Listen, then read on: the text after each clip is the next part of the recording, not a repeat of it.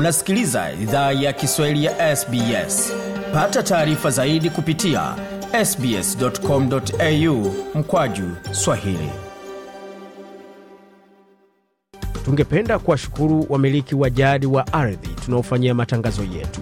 Kuanzia leo, idhaa ya Kiswahili inatoa heshima zake kwa Kamareg, watu wa taifa la Kulinga, kwa wazee wao wa sasa na wa zamani. Pia kuanzia leo kuna wakubali wa Aboriginal na Torres Strait Islander ambao ni wamiliki wa jadi kutoka ardhi zote unaosikiliza matangazo haya. Jambo pote lipo na karibu katika makala ya idhaa ya Kiswahili ya SBS. Huko na migode migerano, tukuletea makala kutoka studio zetu za SBS na mtandaoni anani ambao ni sbs.com.au mkwaju swahili hivi sasa, ikiwa ni saa 12 dakika moja kwa masaa ya mashariki ya Australia. Vilevile sahizi ni saa tano dakika moja kwa masaa ya Afrika Mashariki na saa nne dakika moja kwa masaa ya Afrika ya Kati, maeneo ya Burundi, Rwanda na Kongo yakijumuishwa hapo, tukiwa na mengi ambayo tumeandalia, lakini tusubiri kidogo, tukitaletea yote hayo muda usio mrefu. Lakini kwa sasa tupate muktasari wa habari.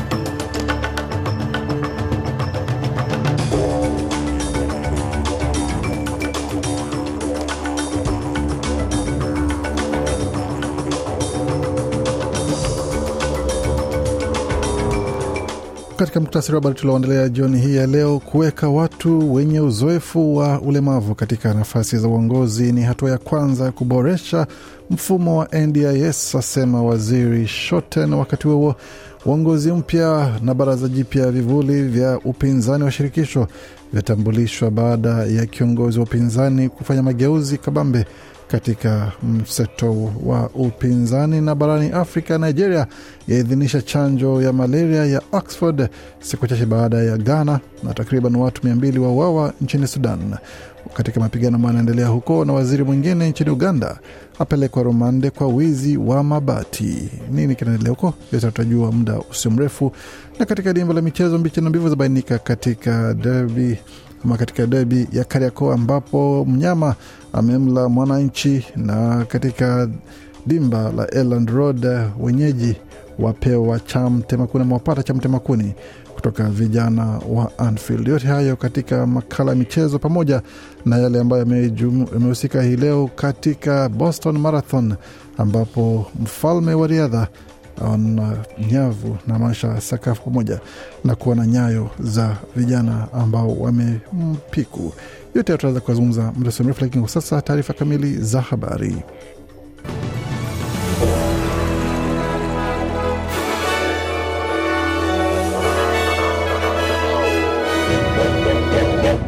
Wasikia idhaa Kiswahili ya SBS na hii hapa ni taarifa kamili ya habari kutoka studio zetu za SBS Radio.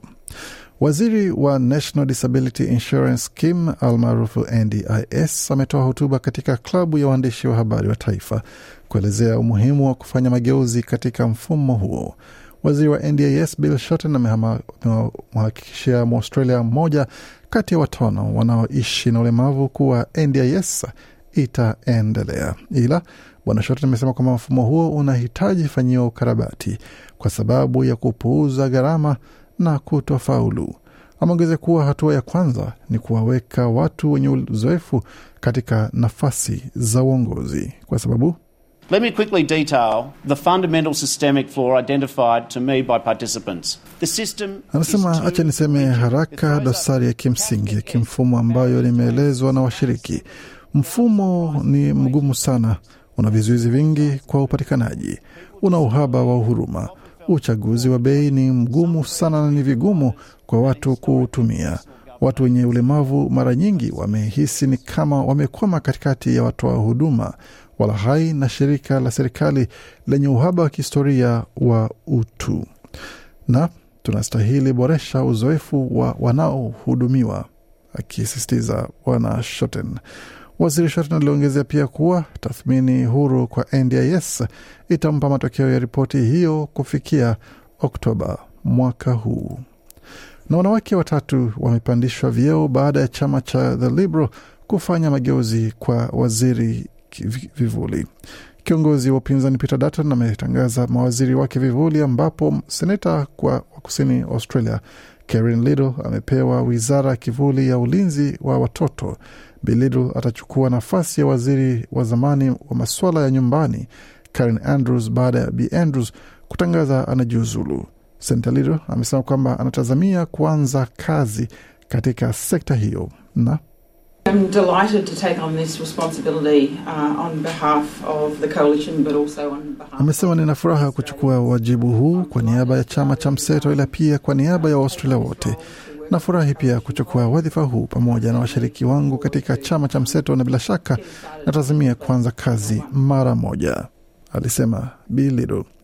Katika sehemu ya mageuzi hayo, Michaela Cash aliteuliwa katika wadhifa wa mwanasheria mkuu kivuli, wakati Jacinta Price ndiye waziri kivuli mpya wa masuala ya Australia wa kwanza.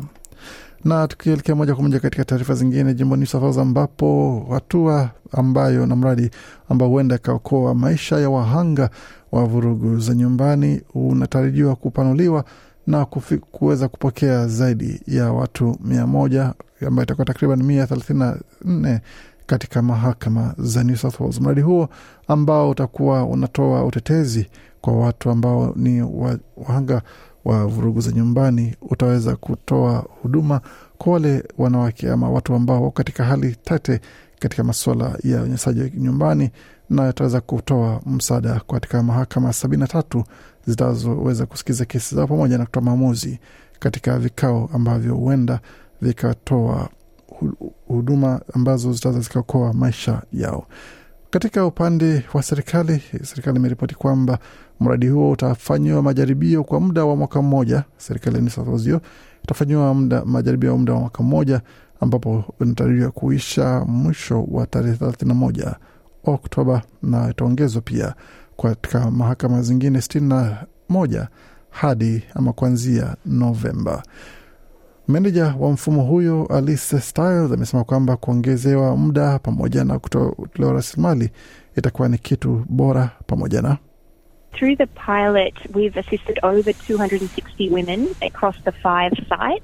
Anasema kupitia jaribio hilo tumetoa msaada kwa wanawake mia mbili sitini katika sehemu tano ama katika vituo vitano, na tuweza kuwasiliana na polisi pamoja na huduma zingine za misaada kwa upande wa vurugu za nyumbani pamoja na vurugu za kifamilia, na tunatumai kwamba tunaweza tukawaunga wale ambao watakuwa wanahusika na huduma ambazo wanaweza kahitaji pamoja na mifumo mingine ya misaada ambayo inaweza ikatoa msaada wakiwa katika hali ya janga ili waweze kuwa salama, alisisitiza Alice Stiles. Tukielekea moja kwa moja katika taarifa zingine, kule Queensland ni kwamba jimbo la Queensland natarajiwa kuweza kuingiza mfumo katika sheria ambao utaweka vikomo vya ongezeko ya kodi kwa wale ambao wanalipa kodi za nyumba kila mwaka, na ni kwamba kodi hizo zitaongezeka mara moja tu kwa mwaka na si zaidi ya hiyo. Sheria hizo zinatarajiwa kwamba kufikishwa mbele ya kiongozi wa jimbo hilo baadaye wiki hii na ambapo zitatiwa saini na kuweza kuwekwa katika sheria na kuweza kuweka udhibiti wa ongezeko za bei za mara kwa mara ambazo zinaendelea kuwa kero kwa baadhi ya wapangaji wengi kote nchini. Tukielekea moja kwa moja katika taarifa zingine ambazo tumeandalia kutoka barani Afrika, tuanzie nchini Sudan ambako mkuu wa Umoja wa Mataifa Antonio Guterres alitoa wito kwa pande zinazopigana nchini Sudan kusitisha mara moja uhasama huku mjumbe wake mjini Khartum akisema takriban watu mia mbili wamewawa na mapigano hayo. Mkuu huyo wa Umoja wa Mataifa alisema kwamba kuongezeka kwa mzozo kati ya jeshi na vikosi vya kijeshi wakiongozwa na majenerali ya upinzani kunaweza sababisha hali mbaya kwa nchi na eneo hilo kwa ujumla. Vurugu hizo zilizuka Jumamosi, ziliendelea huku idadi ya vifo ikiongezeka na watu wasiopungua 185 wakitajwa kupoteza maisha. Voka Peth, mwakilishi maalum wa Umoja wa Mataifa nchini Sudan, aliwaambia waandishi wa habari mapigano hayo yalizuka baada ya wiki kadhaa ya mnyokano wa kuwania madaraka kati ya majenerali wawili walionyakua mamlaka katika mapinduzi ya mwaka elfu mbili ishirini na moja.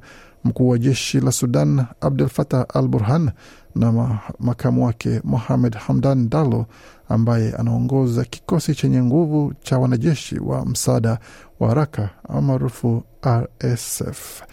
Kutoka Sudan tuelekee moja kwa moja hadi katika ukanda wa magharibi ya Afrika ambapo idara ya taifa ya, tara, ya kuratibu dawa ya Nigeria Jumatatu imeidhinisha chanjo ya malaria iliyotengezwa na chuo kikuu cha Oxford, ikiwa nchi ya pili kuchukua hatua hiyo baada ya Ghana iliyofanya hivyo wiki iliyopita. Hata hivyo, hatua hiyo inasemekana kuwa isiyo ya kawaida kutokana na kuwa imetangazwa kabla ya kumalizika kwa awamu ya mwisho ya majaribio ya chanjo hiyo. Idara hiyo ya Nigeria inayosimamia ubora wa chakula na dawa maarufu NFDAC imesema kwamba chanjo hiyo ya R21 ya malaria itatumika kwa kufuata maagizo ya shirika la afya dunia WHO. Na ugonjwa wa malaria unaosababishwa na mbu huua zaidi ya watu laki sita kila mwaka, wengi wakiwa ni watoto wachanga na wadogo barani Afrika. Nigeria ambayo ina idadi kubwa sana ya watu barani humo ndiyo iliyoathiriwa zaidi na malaria ikiwa na asilimia 25 kwa mradhi 27 za maambukizi na asilimia 32 ya vifo kutokana na malaria ulimwenguni, kwa mujibu wa ripoti ya WHO ya mwaka 2021. Haijabainishwa ni lini chanjo hiyo itakapoanza kutumika nchini Nigeria na Ghana, kwa kuwa WHO inaendelea kutathmini matumizi pamoja na usalama wake.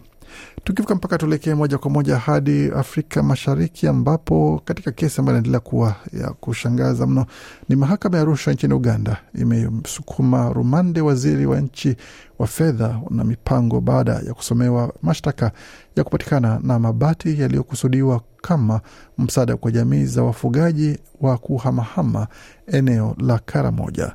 Waziri huyo ambaye alitumia mabati hayo kuwezeka vibanda vyake vya mbuzi na kuku alikamatwa mwishoni mwa wiki, huku mawaziri wenzake wawili wakijificha ndani ya majengo ya bunge kukwepa kukamatwa na polisi.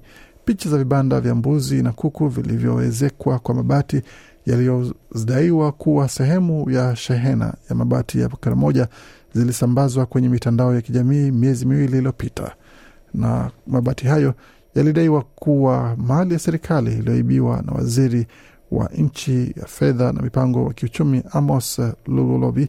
Hii iliibua mjadala mkubwa kuhusu kashfa hiyo, wengi wa wana mitandao wakimshutumu waziri huyo kwa kutumia mabati yaliyokusudiwa jamii ya wafugaji wa kuhamahama. Siku ya Jumatatu, waziri huyo alifikishwa kizimbani na kusomewa mashtaka na jaji. Waziri Lugolobi amekanusha mashtaka mawili aliyosomewa na kupekea kupatikana na mali za wizi. Waendelea kuisikia idhaa Kiswahili ya SBS ukiwa na migodi migerani. Tuelekee moja kwa moja katika maswala ya michezo kwa sasa, tukianzia katika upande upande wa michezo ya ligi kuu ya bara la Ulaya ambayo inatarajiwa kuanza hapo kesho alfajiri mida ya saa kumi na moja kwa masaa ya mashariki ya Australia, ambapo Napoli itaingia dimbani dhidi ya Milan ya AC Milan, hiyo ambayo inaongoza katika mzunguko wa kwanza goli moja sufuri, kumaanisha kwamba Napoli iwapo watapata ushindi wa magoli mawili kwa sufuri hapo basi watakuwa wamejikatia tiketi ya kuingia katika nusu fainali. Chelsea kwa upande wake wanahitaji ushindi wa magoli matatu kwa sufuri ama magoli manne kwa moja iwapo watakuwa na matumaini ya kuendelea katika nusu fainali ya mechi hiyo, la sivyo basi itakuwa ni kichapo kingine ambacho kwa sasa ni kama kawaida kwa wapenzi wa Chelsea. Inter Milan kwa upande wake mguu mmoja huko katika nusu fainali baada ya kumcharaza Benfica mbili sufuri katika mechi ya kwanza, wakati Bayern Munich nao wana kibarua kikubwa kuweza kumcharaza Man City magoli manne kwa sufuri bila kufungwa nne sufuri ili waweze kuingia katika nusu fainali. La sivyo City basi ndio atakuwa wakipeperusha bendera hiyo katika mechi hizo za klabu bingwa barani Ulaya.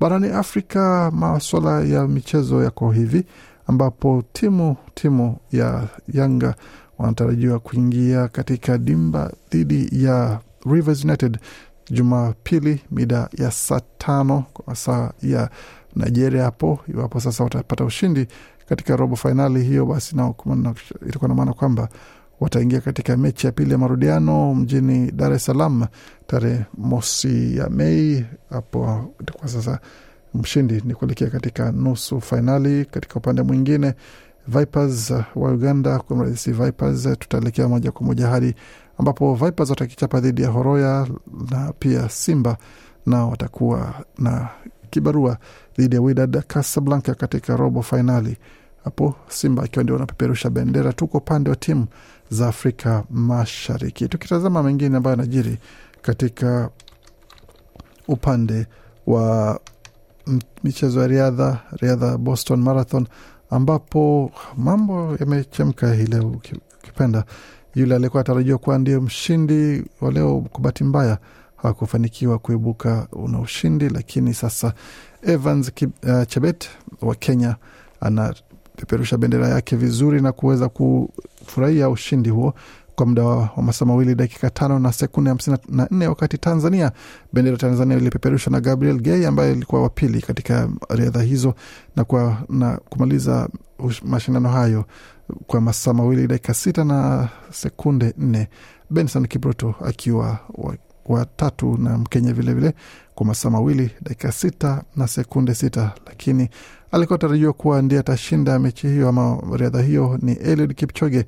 Kwa bahati mbaya alimaliza mashindano hayo katika nafasi ya sita kwa muda wa masaa mawili dakika tisa na sekunde ishirini na tatu. Kwa upande wa wanawake, Kenya pia ilipata ushindi hapo kupitia Helen Obiri kwa masaa mawili dakika ishirini na moja sekunde thelathini na nane wakati Emane Beriso wa Ethiopia akakuwa wa pili katika masaa mawili na dakika ishirini na moja na, na sekunde 50 wakati Lona Salpita mwenye, mwenye asili ya Kenya lakini anawakilisha Israel alikuwa watatu kwa masaa mawili dakika 21 na sekunde 57.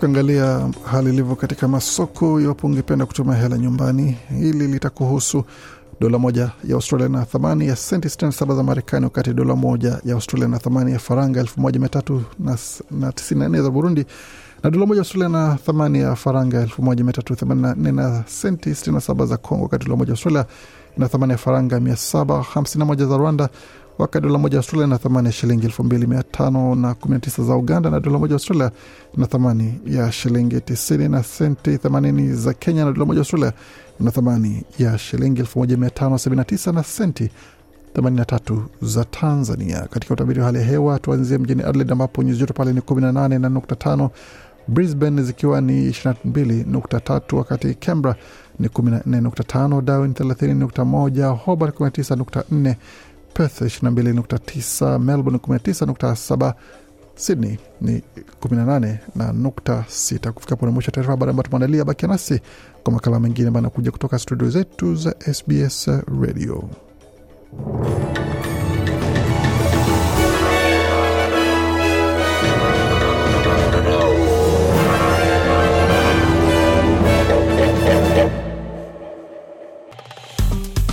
Penda, shiriki, toa maoni, fuatilia idhaa ya Kiswahili ya SBS kwenye Facebook.